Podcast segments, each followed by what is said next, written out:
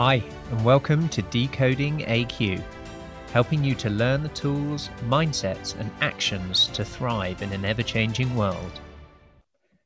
Hi, and welcome to the next episode of Decoding AQ. I have a very special guest with me here today. I have Antonio Nieto Rodriguez. Hi, Ross. Nice to be here with you. I love what you're doing. So, a pleasure uh, to talk to you. Thank you. I was excited when I originally reached out. It was because of the connections through Thinkers 50 and Marshall Goldsmith's uh, 100. So, I mean, this is a, a, something I've been looking forward to, a conversation. And um, I'll cover a bit of your background. But one of the things that intrigued me most, Antonio, when I read it was a world champion in project management. How do you get to be a world champion in project management? Tell me about that. Yeah, Ross. Well, there is no World Cup on, on project management. So what I it's it's purely marketing. I I, I think Love one it. of the challenges I face in my career is as soon as you talk project management, it becomes very tactical. Think, oh, what mm-hmm. a boring topic. So I works with some people on branding and say, well, call yourself world champion.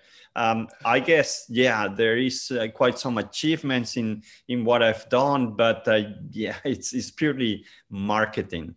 Uh, I love it, and uh, as my background is brand and marketing, you know, yeah. it's about creating those opportunities for conversations, and I think when you put yourself out there in that way, the authenticity to back it up. I mean. Uh, you know, recognized by Thinkers 50, as I said before, but it, the award of ideas into practice. Mm-hmm. So shifting from theory and concept and academic into where the rubber hits the road, into the traction.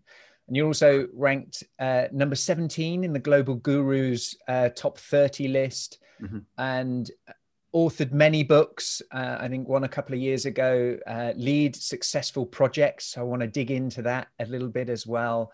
But essentially, your work focuses on advising senior leaders to lead transformational change. So I guess you couldn't be busier than right now. You know, if senior leaders had a time in history to lead transformational change, it's now. So Tell me, how did you get into that? How did you get into change and working with leaders? Well, uh, yeah, a bit of uh, by chance or by by uh, a bad experience, uh, Ross. I spent ten years in a big consulting firm. Uh, since I started as a junior, uh, they sent me to work in projects. My first task in a big SAP implementation project this is 1994, I think, for ExxonMobil. My first task that the project manager gave me was, uh, can you get coffee for the team? And I said, oh my God, I like to be one of these guys. I want to be project leader. So, and then I grew, I grew, I grew. I became almost partner and, and, and I work all the time in projects. I, I realized how difficult it is to, to get things done, not just one project, but then I realized companies have 500 projects or 800 projects. So how the hell can you do 800 if one is already a mess. So i just was very curious about this topic and and it was my topic to become partner. Uh, my pitch was let's build project advisory services and everybody needs that leaders comp and and they said well nice topic. We love your passion. You clearly know about the topic but it's a tactical topic. We we don't like it. It's it's just very tactical. We cannot charge for giving projects so you're fired. And and I, it was a shock. I was like i'm so passionate. I, i'm convinced everybody needs that but senior leaders don't see the value. And that was where i found my purpose to to work and dedicate all my efforts on learning understanding sharing uh, and connecting projects to change and change to strategy and and change to people. And and that's how i've been spending 25 years of my career. It, it's amazing, isn't it? The different perceptions people have. You know, our life is a endless journey of projects, a team, a company, all of these things. You know, they're made up of projects, and these connections cognitively through tactical to strategic, mm-hmm. and mm-hmm. I, I can't imagine now not thinking the structure of projects as being a strategic operation. And yeah. I, I think the link now to then shifting that for transformational change, both you know, reacting as well as making it happen, designing it from the beginning rather than so you're preempting certain things to invoke a change that's coming. What are some of the challenges that you've seen in the last, you know, year or 18 months mm-hmm. of radical shift in terms of where projects and more strategic project management has come to play and has gone well for companies. Can you give me a few sort of stories or examples about that? Sure, sure, Ross. And, and I think we've, despite the, the terrible uh, last year that many people uh, suffer, the, there is some learnings. And, and I think in the world of projects, there's very, very good learnings. Um, there is in generally, I think what I've seen in the last eight months is 18 months is something that I've been trying to predict for years is focus, prioritization. Know what are the top priorities in your company. Don't have 800 projects transformation. That doesn't work. Choose one or two or three. And thanks to the crisis, companies did extreme prioritization. They drop 80% to 90% of the projects. And they say, what do we need to survive? What do we need to just get alive? And everybody uh, went along. Everybody com- didn't complain that we were stopping projects, that we were putting the best people in the projects that matter most and including senior executive dedicating not just one hour per month on a project to sponsor but days during the week to, to sponsor projects so i think from a what can we do different going forward is, is keep that extreme prioritization. Keep the rest the best people in your projects and as executives spend time spend time on them and take decisions with them. Uh, bring resources so that that work we've seen that. The other big learning ross is that has challenged every aspect of project management is the way the covid vaccine was developed. Uh, it was impossible. Nobody nobody would think before COVID that you could do it in less than 10 years. It happened in 10 months. So there were many factors that took place to make this happen. So if a vaccine can be developed in 10 months, which is a tenth of what normally would take, we can change anything we want in the world in a tenth of the time we think. This is about poverty. This is about sustainability. We know we have the formula. Now the formula is clear. Let's make it happen and we will make a much better world. You can make better organizations. You can succeed with your transformation. It's there. I don't need to tell it. It's there. And i think what you've hit on there because one of the concepts that you've uh, been pioneering and things is the hierarchy of purpose and this prioritization. And it's it's very hard to do right? To prioritize. Mm-hmm. and you know the origin of decide is to cut off what do we yeah. say no to? And one of the challenges when we have all of these projects and we have all of these initiatives, um, how do we do that? How do we prioritize? And something like COVID coming along gave us that opportunity to really focus mm-hmm. and focus in so many areas across so many industries to just show us what is possible. As you say, 10xing the kind of results and outcome in speed or impact or reach. Now, there's many of these prioritizations that people are passionate about. You talked about your passionate prioritization of project management being the thing. There's another pending one that potentially is a larger challenge than COVID in terms of climate. Mm-hmm. And for many people who are really passionate about it, there's countless, you know, you only have to flick on to Netflix and see how on the edge this is when will this become a prioritization that it can then rally that same kind of radical transformations that we've seen with COVID in a mm-hmm. climate? Will it need another crisis? Or can you think of a better way in that we can think about prioritizing the most essential needs for organizations to operate in?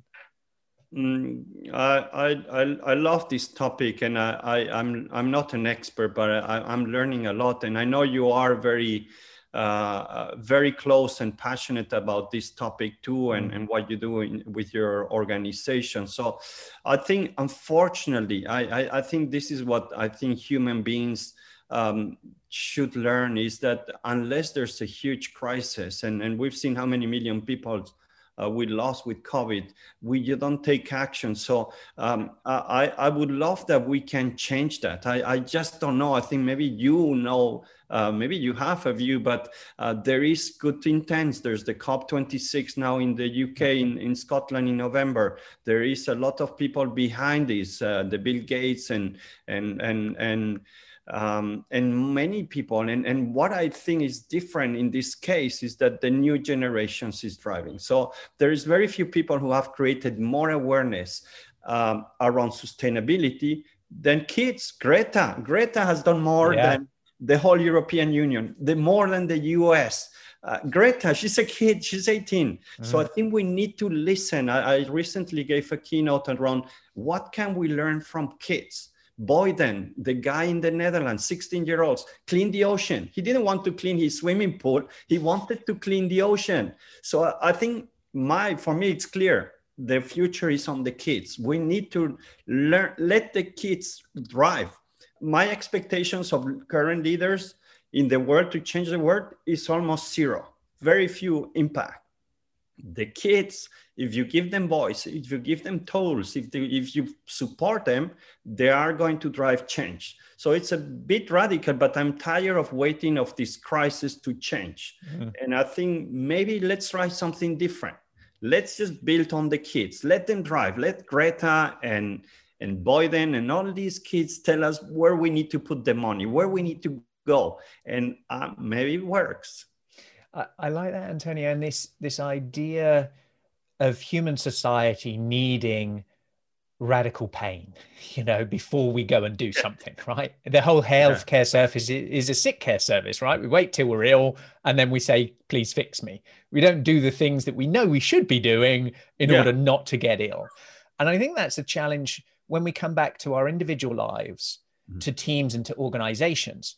We might know what we need to do, but we never necessarily do it until yeah. it's you know a hmm. really burning issue i want to unpick a little bit of this thought of what is it that makes children so capable of envisaging different futures and so capable of changing mindsets or societies of things. You mentioned two very strong people there that have done it that we can learn from that it can be almost a pincer movement. So it's not just, okay, let the children's do it, but how the ones that are currently in situ and in place of decision making and of all, you know, authority of budgets and where things are focused on, how can we help them be more like the children in their thinking? Don't mm-hmm. clean my swimming pool, but clean the ocean. How can we do that? What, what is it inside children that lights your smile and that you go, ah, that's where it should be? What are the things inside there that we can learn from?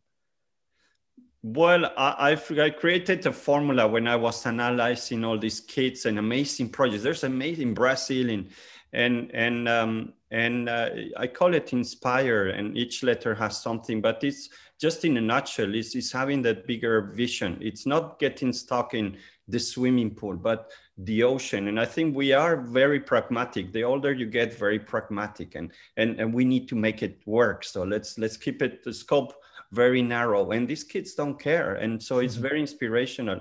It's very purpose driven it's not about them making money. I don't think uh, it, it's about that. It's about creating a, a bigger better world and that's inspiring when you have a higher purpose. Is where people get excited and motivated. And the other thing I think that it, it, the one thing with United Nations sustainability goals is that we all love them, but we don't have a clue how to contribute to make successful transformation, successful projects.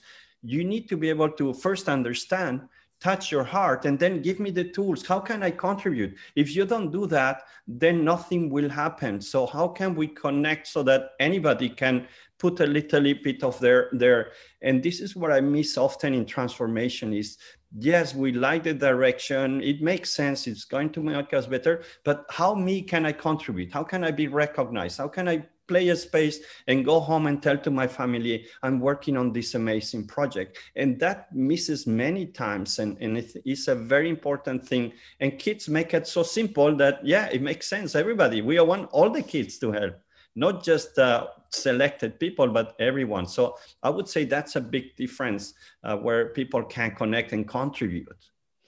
I think maybe the structures we've put around ourselves um, were for a particular function to create value, stakeholder value, you know, shareholder value, and often to control and to protect things. You know, we we have this whole system about you know protecting trademarks, IP, competitive advantage, all of these things that almost is counterintuitive to collaboration and innovation.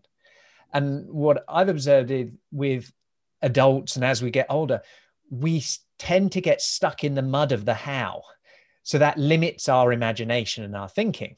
Mm-hmm. Whereas the children are naive to the how. they just see what needs to be done and hope that the how shows up.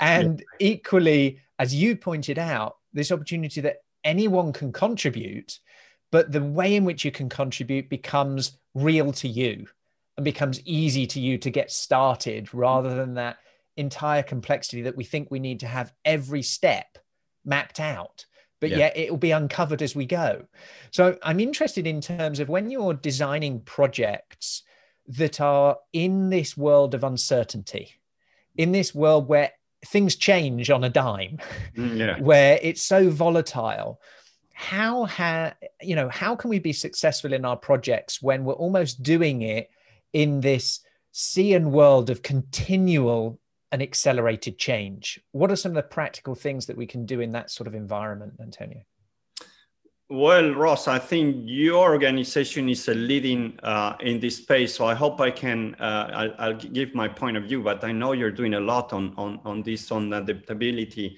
I, I think yeah i i I think there is different uh, areas I'm working. I think project management, for example, every research that you see, McKinsey, Bain, Braille, PMI, they say 70% of projects fail.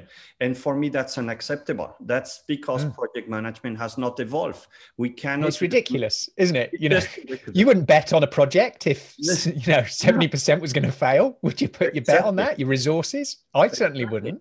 It's, it's terrible. So put your money in in the stock market. In uh, you might get a bit better return than doing a project that you almost know that it's going to fail. So this is something that upsets me really, really a lot, and, and it's something that I'm trying to do with reinventing project management with this book in Harvard Business Review. Is we need to do things different. These methods are great, but these are maybe 40 years old, and agile is great too. But let's put them together. It's not agile or traditional. It's all of this plus more with agility, mm-hmm. adaptability, is continuous improvement, is exponential growth, is innovation ideation. So I believe that we have to build the right methodologies or tool set that companies don't have. They have one element, they have a hammer, they have a screwdriver. But when you fix problems at home, you have a whole set of tools.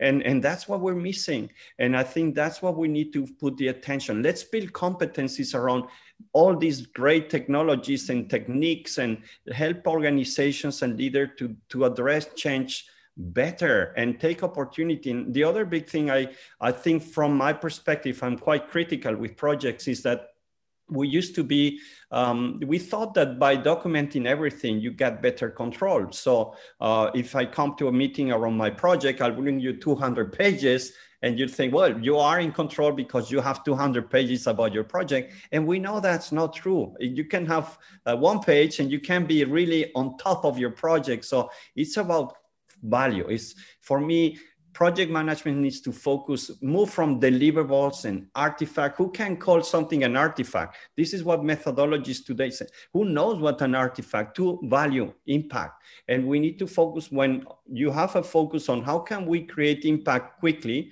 you move away from the, ta- the tactical, you move away from the concrete things and, and you can be much more agile when you focus and you can adapt when you have a focus on benefits, on impact, on value creation. And that's where I'm trying to push leaders to think about and, and, and the methodologies around it too. And I think from speaking about our organization, it's it's a tough gig to do that. You know, mm. this mm. systems that we have in place that generally are looking at activities, yes. right? And not necessarily the outcome and result. Mm. Because activities have more control of whether we can do it or not. Oh, yeah. I did that activity. Well done. you know, Antonio, you said, Did I do that activity? I did it. The reason I was doing the activity was for this result, but I don't want to be responsible for whether I get the result or not. I want to be responsible for whether I ticked, you know, what I said I was going to do. And so to be brave enough and vulnerable enough that the result and outcome is what really matters, not the activity, is hard. It's really, really hard. Even in an entrepreneurial business where we can make our own decisions and we, you know, can champion that, we haven't got this playbook of of debt of process or debt of technical ways we were doing things. And we're reinventing our operating system for the change to be more about outcome and result. And I think that's what entrepreneurs have done very well throughout history is that they get the result and value from the outcome, the noise and activity from just creating stuff to say, here's my page 198 in my 200 report look. Mm, so yeah. I, I think this shift that you talk about of particularly around transformational change, it's so ingrained of the operating systems we have, of how leaders have been valuable and successful so far. Mm-hmm. To break that connection is a mm. deep rooted one. And uh, what I've observed and seen is the odd maverick, the odd person that can show a new way of mm. doing something that can ripple out you know that's where all change comes from you know the unreasonable person yeah. you know to see something that they want to want to shift and i, I want to dig in a little bit to this challenge between theory and you've got a lot of history and academic and writing mm-hmm. and then the real world you know of businesses of lives of jobs and roles mm-hmm.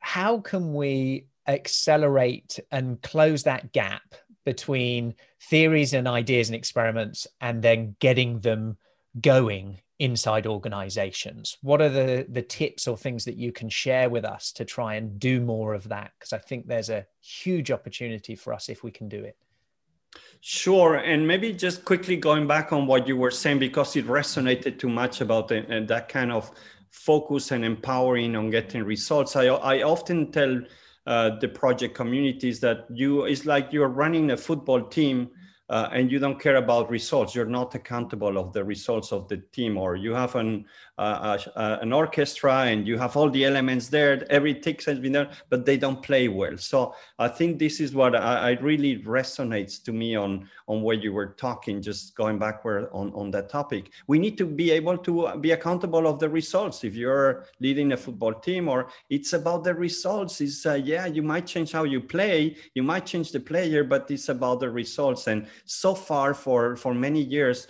we didn't care about the results and it's time to time to take accountability on that too. But on the academic part i think i i i just amazed how many and this is my, my personal perspective but how many of the academic concepts don't work in reality. I just amazed that there uh, there are very few at least in the world where i, I work it's, it's, it's just okay, they give you ideas, but uh, I think it's up to leaders to connect the dots and make them work. You cannot take academic concepts and apply them by the book. That will never work. And I think we've been doing that uh, often. You hear academics uh, proposing things that don't work. And i give you a concrete example. In in project management or prioritization of projects they say well each project needs to have a business case and and you wait every beginning. Yeah, yeah in theory I, it makes sense you will measure things together but in practice it's impossible. If you have 800 projects it would take you eight years just to calculate business cases. So we need something more pragmatic. So i would recommend yeah look at academic because there is is for search of ideas. But the only person who can make something work is you your team coaching like you do uh, to get people learn and, and apply it themselves. So i think this is something that we need to change and i hope people listen to yeah be courageous enough to try their own things develop their own methods uh, and approaches and guidelines and values and principles because that's what in the end really makes the difference. And one of the things I've, again, you know, just speaking from my own experience, the challenges of when we mm. talk about results and outcomes, knowing which ones are the right ones to be measuring yeah. right so we can go oh yeah that's easy to measure so i'll i'll want to be measured by yeah. that one yeah. Whereas, you know, I, I forget who said it, but the you know not all things that can be counted count not yeah. all uh, and the opposite whichever that is. And i think one of the real issues many businesses face is in doing the projects in assessing and prioritizing and looking for outcomes and results is when it's unknown when we're imagining things when we you know want to step away from maybe the traditional things that have been counted as the outcome of result you know finance or a promotion or sales or reach or these things to think more holistically about the result. What's the result of the effect on the planet on next mm. generations on animals on all of these things? And for me that stayed for many years in this silo of you know social responsibility. And yeah. after we've done some stuff then we'll go and repair what we messed up rather than thinking no doing it right in the first place is the best way of running things. And so I, i'm interested when you think about prioritizing yourself. You know we reached out. You must have countless opportunities to do interviews talks mm. podcasts all sorts of things. How do people really prioritize what they do and spend their time on and what is the best way that you know maybe how do you do it? Is it about your values or mindset or curiosity? How do you prioritize your time? And then what can we learn from that to scale up to teams and organizations that might be really effective? Mm, it's a yeah it's a great question. And uh, I'm not a guru or maybe the best person on, on talking about this topic because I get very easily distracted and I love like uh, you contact me and yes, I love it. I love what you're doing. Let's chat. Uh, so it distracts you a bit, but then it, it leads to something else. So, but my whole uh, kind of uh, philosophy is that uh, people talk about their passion. What I found for me, what's more important is your purpose. So um, purpose helps uh, it, it, gives you a broader uh, uh, scope of what you can do. Um, and and i'm surprised very few people talk about purpose. Finding your purpose is much stronger than just finding your passion. Passion can be more a hobby and i think it's important but your purpose is like you have a mission. My mission was I want to understand projects. I want to make sure that senior leaders understand and they have a tool to to to to make their dreams a reality, to make a better world. So for me, what drives my agenda and my time is how activities that will help me to push my purpose. And talking to you, uh, for sure, I will learn something and we'll connect, and you never know. So it it helps me a lot when it doesn't meet my purpose. I just don't do it uh, mm-hmm. if it's part of that vision and connection and sharing that um, uh, uh, higher uh, intention for a better world I, I love it so i would recommend for people to finding yeah passion is important but what's your purpose it can be a small purpose you can just uh, provide to your family, but that's strong. That helps you already to prioritize. Mm-hmm. If it doesn't provide to your family, then you know that just try not to do it. Um, and the other thing I think is important is is um, be ready to stop things. I think, like any organization, we are very um, difficult in stopping things. You put an emotional content into everything we do, and it's hard to say, "Well, I failed. Let's stop it. Let's be radical." And I think that personally, also by uh, organizational, is we don't manage to stop things and say, uh, is not the right time. I need to prioritize on something else. If you say yes to everything, that's another uh, a killer. So be be able to say, well, uh, for the next two three weeks, I, I'm I cannot work on that, and I'll come back to you later on. So parking things, stopping things. Um, it's very very important for me, at least to achieve what I want. Um, um, but for me, purpose in your own life it has made everything quite easier uh, mm. for my time to be uh, yeah more effective or or or better use and we're you know we're more than just these machines to be effective as you said yeah. you know the the purpose give us gives us this playground to be curious to be open-minded yeah. to to let opportunity show up in alignment and flow yeah without us being completely distracted through many things. Like um, but we've got our lane and if our lane is our you know our purpose okay. that gives us that freedom to go and explore and go and create. And I, I, like, I like that idea. I think that again certainly resonates with me antonio mm. to think of it in that way. And you know the ability to say no is an adaptation for us because i was certainly brought up that no was something that was rude. Yeah, yeah it was it was a bad thing yeah. and you know when you go through you know growing up no was something almost like being told off yeah. you know you go through the phase where you know as a parent all you end up saying is no all the time and so how much of that sticks with us to be afraid to say no when we've started a project and we're vested in it, you know, we've got this sunk cost fallacy of an idea or a project or something that's been going mm-hmm. to think that no is a rude thing or a bad thing.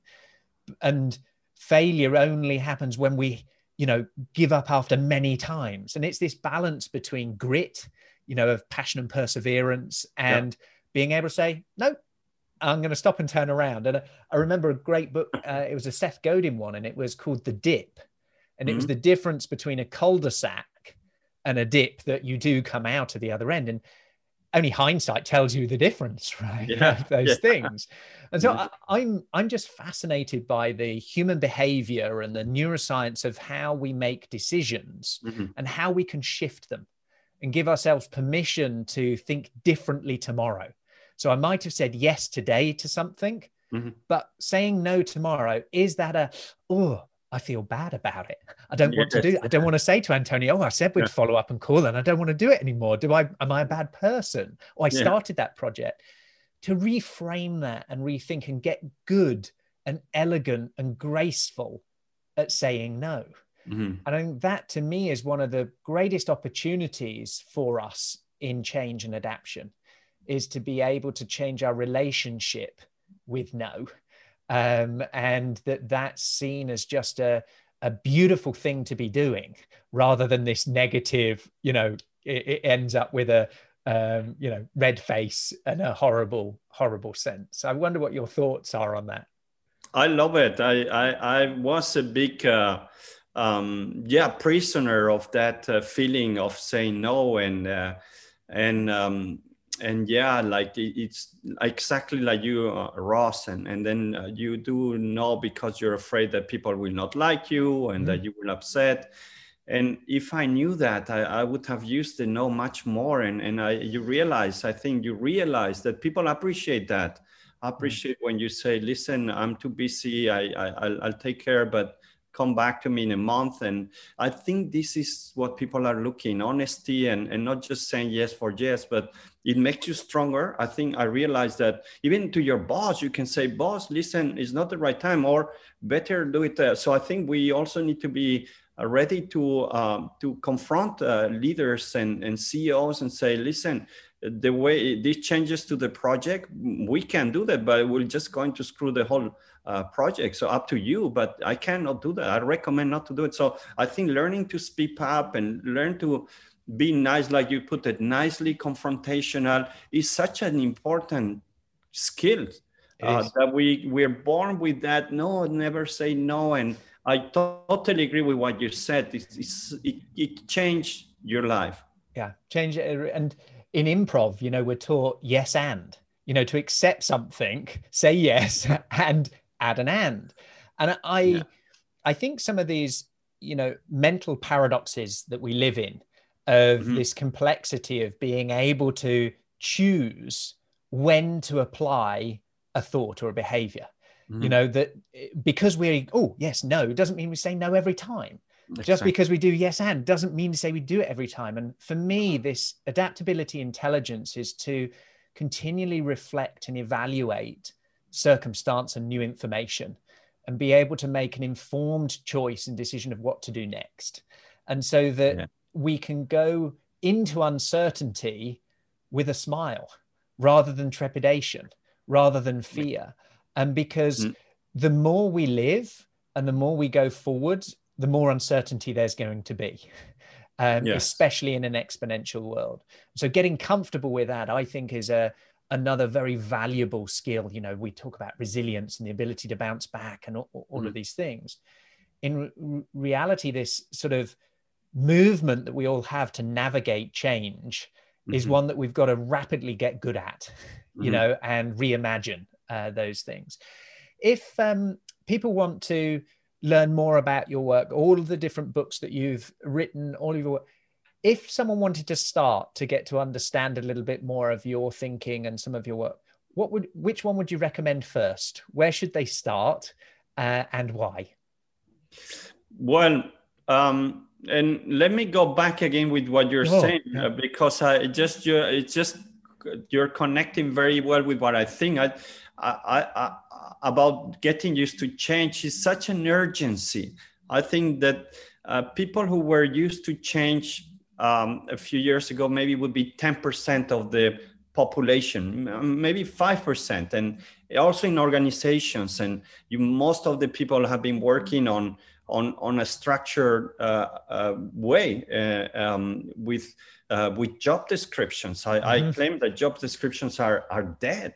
And job descriptions gives you a structure, it gives you perspective. It's like a floor that you slowly, and suddenly that's gone. So I'm very worried that 90% of the workers they are not prepared for change. And our human being by nature, we need uh, security to perform. And now you're removing the security and safety to ask us to perform. So I love what you're talking. Uh, I I just couldn't agree more that if there's something we need to teach people is to be able to live in uncertainty and to know that you have a project today that will last six months and we don't know what's going to happen in six months but there will be something for you. And i think this is where i, I am I'm, I'm just trying to um, provide some guidance on, on this to people that yeah it's not going to be easy. It's one of the biggest i think one of the biggest changes in human behavior for centuries that we're experiencing right now. And and so i love what you're trying to do in, in, in your organization is getting people used to change and thrive in change. Yeah. Yeah very very, very much so. I mean and and it isn't uh, oh i've got that now i'm done. Yeah exactly. you know oh i went to the course i did that piece cool. You know um it is the life we're now living, the world we're now living in. But yeah. I, I, do want to uh, give our listeners the opportunity to, they're excited, they want to learn more about you. There's so much content out there. Mm-hmm. From you, where would you recommend they start? Which book, which piece, which area do you think would be a great on ramp to learn more about your mindset, your thinking, your uh, teachings and, and work, Antonio? Well, I, I like my first book was the focused organization. I realized that focused organizations where there's clarity on the top uh, are happier companies. People are happy to work in a company where people know what's the strategy, what are the one or two things they need to do. Even if you work for Ryanair, uh, where you don't really care about the customers, it's about efficiency. People are happy to work because they know that it's about something very clear. Uh, so, and then it translates to yourself. How can you become more focused?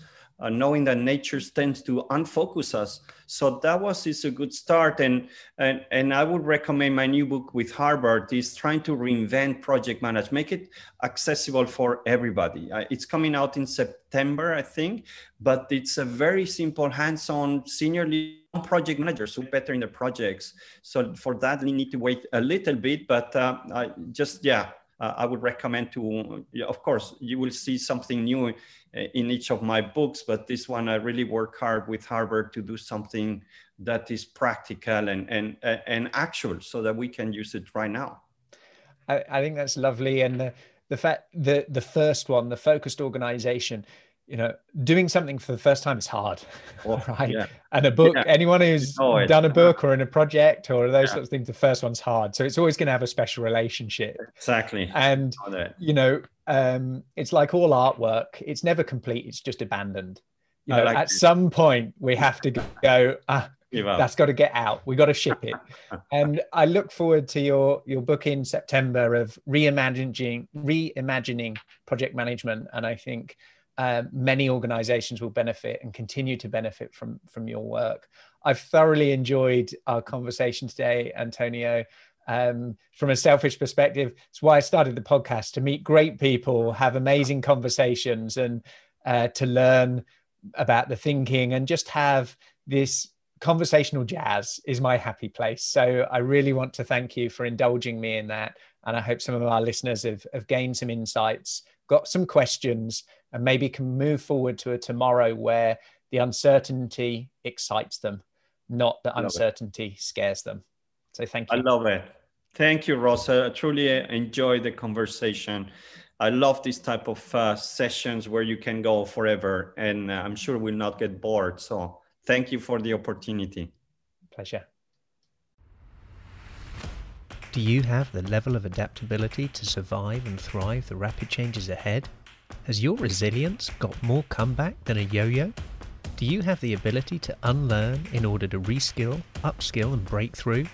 Find out today and uncover your adaptability profile and score, your AQ.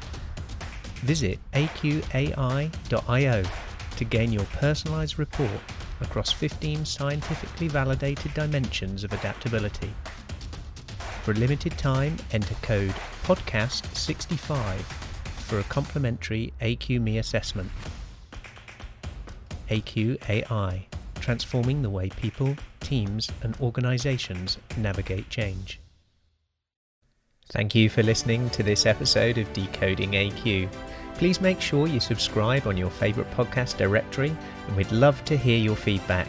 Please do leave a review and be sure to tune in next time for more insights from our amazing guests.